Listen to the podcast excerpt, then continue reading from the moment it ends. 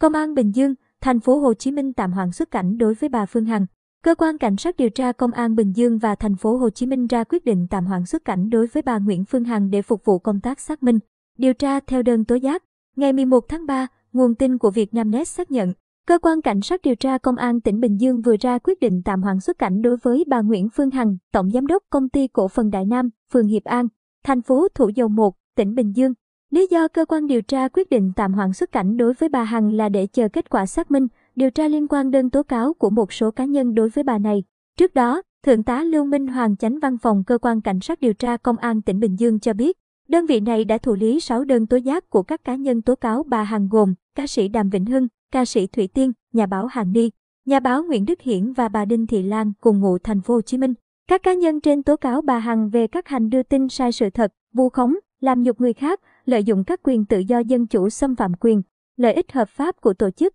cá nhân. Nguồn thông tin cho hay, ngày 16 tháng 2, cơ quan cảnh sát điều tra công an thành phố Hồ Chí Minh cũng đã có quyết định tạm hoãn xuất cảnh đối với bà Nguyễn Phương Hằng. Theo công an thành phố Hồ Chí Minh, quyết định tạm hoãn xuất cảnh đối với bà Hằng có thời hạn từ ngày 16 tháng 2 đến hết ngày 29 tháng 4 năm 2022, với mục đích là để phục vụ việc xác minh, điều tra,